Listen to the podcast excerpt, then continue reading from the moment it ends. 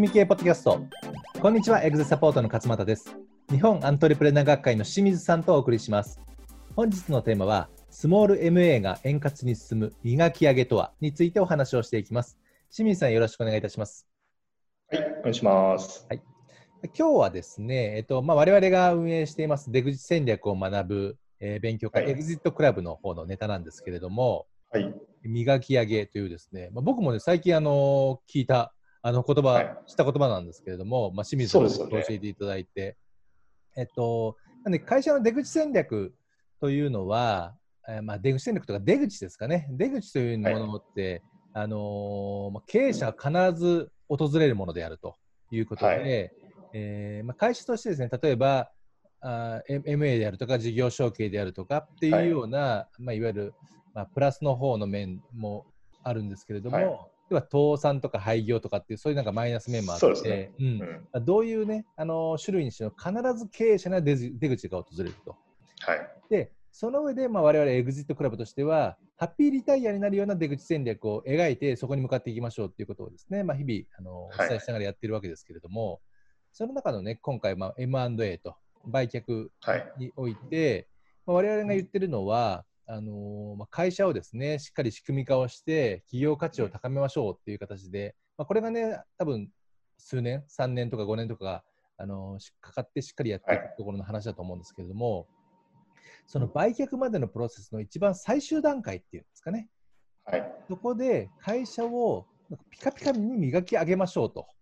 はい、うんなんかそういう、ね、あのプロセスが必要だっていうところで、うん今日はですね、そのじゃあ磨き上げって何なのっていうところから、まあ、どのようにそのみ、何を磨き上げるのかっていうところも含めて、清水さんとお話を伺えればと思ってますので、はい、はい、よろしくお願いいたね。します。はい、お願いします。はいなんかこれいつもガーバーさんの言葉引用すると、あの起業家にとっての商品は会社そのものであるっていうはい。言葉があると思うんですけども、うん、まあ、普通社長ってこう自社のねなんかこう商品とかサービス作ってる時には、うん。やっぱり商品とかサービスに磨きかけるじゃないですか。はい。あの見た目良くしたりとかパッケージ良くしたりとかネーミングがこうヒットするようなやつにしたりとかあとホームページうん。もきれいに作ってその商品がいかに魅力的であるかっていうふうに磨き上げると思うんですけども、そうですね。はい。えー要は会社も商品だって考えたら会社に対してそれを行うっていうのがこの磨磨き上げっていう。なるほど、それを会社に対して行うと。はい、そううです、ん。わかりやすい。で大きく分けると2つ目的があるというふうに考えられまして、うん。やっぱりあのあ一つ目があの買い手企業にとってのリスクを減らすといううんことなんですけど、はい。えーまあ、要は会社を買うときって買う側からするといろんなやっぱリスクがあると思うんですよね。はい。例えばあのその買おうと思ってる会社のその例えば契約うん他社との契約はどうなってるかとか、うん。あとその社員との契約とか、はい。えー外注先との契約とかそういう法的な面とかねはい。でそういうのリスクがあると思うんですけども、うん。まあ、そういうのを要はなるべくリスクを削減したいっていうのが快適企業の、まあ、意向で一つあると思うんですけど、そうですね。えーでそのリスクを軽減してあげるためにそのかいう売り売りたい会社の側があらかじめそのちゃんとうちはこういうふうな形で多分契約してますよとか。えーこういうような形で社員を雇用してますよとか、うん。えーまあ、最近だとコンプライアンス対策はこういうことやってますよそういうふうなことをちゃんとまとめてうん。文書化して、はい。あの会計にとってリスクを下げてあげるという。なるほど。なんか買う側からするとね見えない、見えてないところがい。っぱいあって、はい。それに例えば財務的なこうリスクを判断するにデューデリジェンスとかっていうね、デューデリって言ってるような、その調査する段階があると思うんですけど、それってなんかね、あの会計的なところ、面が主だと思うんですけど、そうじゃなくて、も全体的な、いろんな、ね。あの見えてないところをきれいにしてあげて、こう受け取りやすくしてあげるってことなんですかね。そうですね。はい。うん。これがまず1個目で、はい。今のリスクを下げるんですもう1個の目的としては、逆に魅力を上げるという、おーあの快適企業にとってなはるほど。まあ、例えばその自社のその強みはいだ。ったりとか、あの資産だったりとか、うん。えーまあ、事業モデルがどうなってるのかっていう、その辺をやっぱり可視化してあの説明できるようにしておくと。はい。いうですね。だから中小企業で、あの自社の強みは何ですかって言われて、即答できたりとか、うん。3年後、4年後、5年後のビジネスモデルどうなってますかと。か、即答できる人なかなかいないじゃないですか。そうですね、本当にあの仕組み経営で、こう仕組みを作っていって、はい。あのーまあ、そういう整理してきたから言えるっていう段階ですので、ですね。い、きなりそう言われて言えるとか、ほぼほぼないですよね。そうですね。まあ、うちのお客さんだとね、あの文書化するってことに慣れてる人が多いので、そうですね。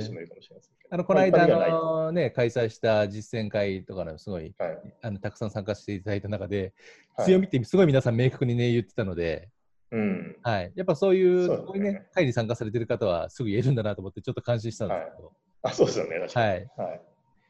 だからその磨き上げの中では、まあ、自社のこう魅力を上げるためにそういうことをちゃんと説明できるようにしておくとですね。うん、はい。というのがまあ目的としてはありますと。なるほど、リスクを下げて魅力を上げる、すごいいいですね、そうですね。磨き上げはい。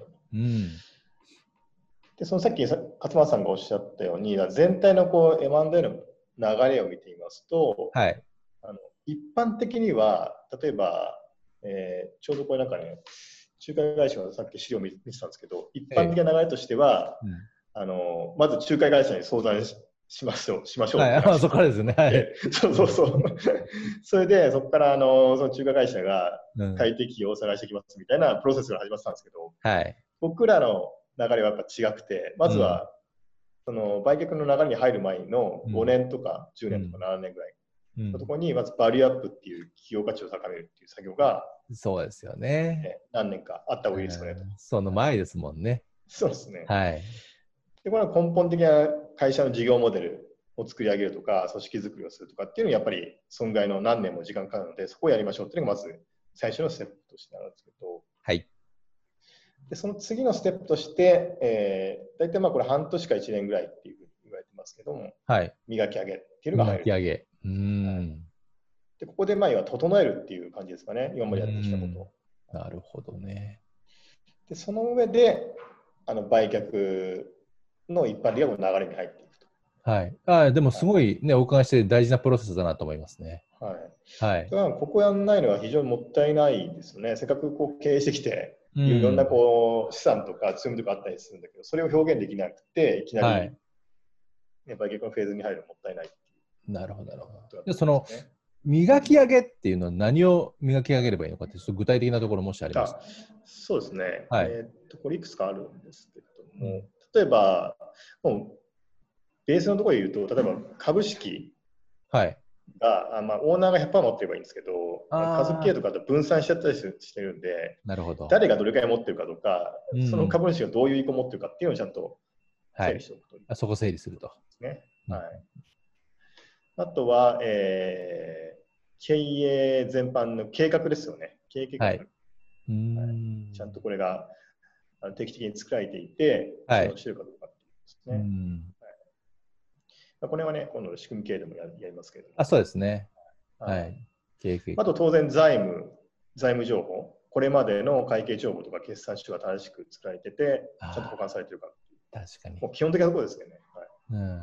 でもそこはね、本当にあの会社ごと違うと思いますけれども、しっかり決済やって整えてるところはやってますけど、はい意外に揃ってないっていうところもありますよね。だと思いますよね、多う分。ん、多いですよね。売るっていうね、他人にこう譲るっていう意識でやってないので、普段、うん社長って。そうですね。自分さえ分かればいいって思ってる人はなかなかね、細かいところやらないケースありますね。うん確かにね、磨き上げってね、半年から1年、やっぱ時間かかりそうだなって今の今の聞いただけでも結構 思いますね。はいはい。あとは、えーっと、契約関連はい。ですよね。あのビジネスパートナーであるとか、ああ、そっかそっかあ。と契約書とかですね。はい。あと店舗ビジネスの場合には結構不動産ね、所有して、所有し、所有はないかもしれないけど、賃貸契約はい。ですので、その辺の契約書ちゃんと整ってるかとか、確かに。はいうん。あとさっき言ったコンプライアンスうん。の対応をどうやってやってるかっていうそのマニュアルがあるかとかですね。うん。あと人事面も同じく。あ人事面、そうですよね。人事面でね、あの書類だけじゃなくて人が関わってくるので、結構ここのね、引き継ぎ、磨き上げって大事です、ねはまあ難しいと思いますけどね、いろいろ。そうそうなんですう。ん。はい。あと顧客データがちゃんと整ってるか、誰が有料顧客なのか分か分かるかとかですね。あはいなるほど。要は買い手からするとあの、顧客リストがちゃんとあって、はい。この会社がこれぐらい、あこの会社というか、このお客様がうんこれぐらい年間買ってくれてるんだなとか、うん。えーこんぐらいの頻度で買ってくれてるんだなっていうのが分かると、非常に安心材料になる。確かにそうですね。ねはい、はい。そういう時には、例えば顧客カルテとかあったらもっと嬉しいですよね。あそうそうそう。はいうんそういうの大事ですよね。なるほど。あと単純に、これはもう磨き上げの、なんていうかな、直球なんですけど、見た目？見た目？見た目。お店の店構えとか、あああ、店舗系のビジネスだとしたら見せてそうそう。はいああ、なるほど。あとオフィスの、ね、内装、うん。ウェブサイト、はい。まあ、社員の印象とかですね。ああ、そういうのも含めて。はい、あと会社説明のパンフレットとか資料とか、あーそういう大見た目の磨き上げ。はい。まあ、要は体裁ですよね、ちゃんとした。はいうん意外とこの辺は気にしないですね、ブランドちゃんとやってる会社じゃないと。うん。でこれがまあ磨き上げの、まあ、見た目の磨き上げですね。えはいまあ、そんな感じでこういくつかね、カテゴリーがあったりするんですけど。ーなるほど。あ、なんかすごいイメージ湧きましたね。はい、でもね、今、まあね、はいあ今なんかね、お話伺って、あのいわゆる仕組みを作って、しっかり整えた上での最終段階での磨き上げに必要なところもあれば、はい、日頃から磨いとけよみたいな、そうそうそそう。のものもあれば、そうですね。ありますよね。まあね、はい日頃からっていうのはね、まあ、意識の問題とか、そういうあの会社のやり方、ルールの問題になるかもしれないですけど、まあはいそういうのも含めて最後に、せめてしっかりあのわ渡された相手がこうはい受け取りやすいように、全部含めて磨き上げましょうっていうような考え方ってことですよね。そうですね。うんこの前ね、上場企業の知り合いの社長と話してて、はいまあ、その人は買う側のあの人でうん MA を何件かやってるんですけど、はい。ほとんどの中小企業とかスモールビジネスはあの会社の説明資料じゃないっていう、ね、うん。現状がと言ってて、はい。そうするとみあの買い手側としても何をこう 判断していいのか分からないっていうまあ、なんか、言ってましたね。ね、もう本当にその通りの話ですよね。はい、確かに。まあ、ちょっとそういうふうにだからやってきたことをちゃんと相手に見えるようにしてあげるっていうことですかね。うんうんうん、やらないと非常にもったいないなと。はい。はい。うん。感じます。そう考えるとあれですね、そのプロセスにおいて、はい。ね、一般の方が見ているその M&A のね、例えばアドバイザーの会社に相談をして、で、買い手を見つけてもらって売るっていうような、そこだけなんか見ちゃいますけど、もっとその前後にすごい大切なところあるんだなっていうのが分かってきますよね。はいバリそうですよね会社の価値を高めると、バリアップすると、で、磨き上げすると。で、M&A を、まあね、通常分かってるようにした後に、例えばその企業間、あの合併した後の会社の理念の統合であるとか、そのはいしっかり運営できるようにするとかっていうふうに、なんかその前後、すごい大事だなって。そうですね。なかなかね、そこを支援にしできる人がいないので、まあ、うん EXIT クラブはその辺やっていこうっていうことで、そうですね。はい。まあ、我々ね、その前とね、まあ、まだやってないですけど、後ろの方もね、と。はい。やっていきたいなと思ってます、そうですね。はい。ありはい。がとうございます。はい。それでは仕組み系ポッドキャスト、スモール MA が円滑に進む磨き上げとはをお送りしました。また来週お会いしましょう。ありがとうございました。ありがとうございました。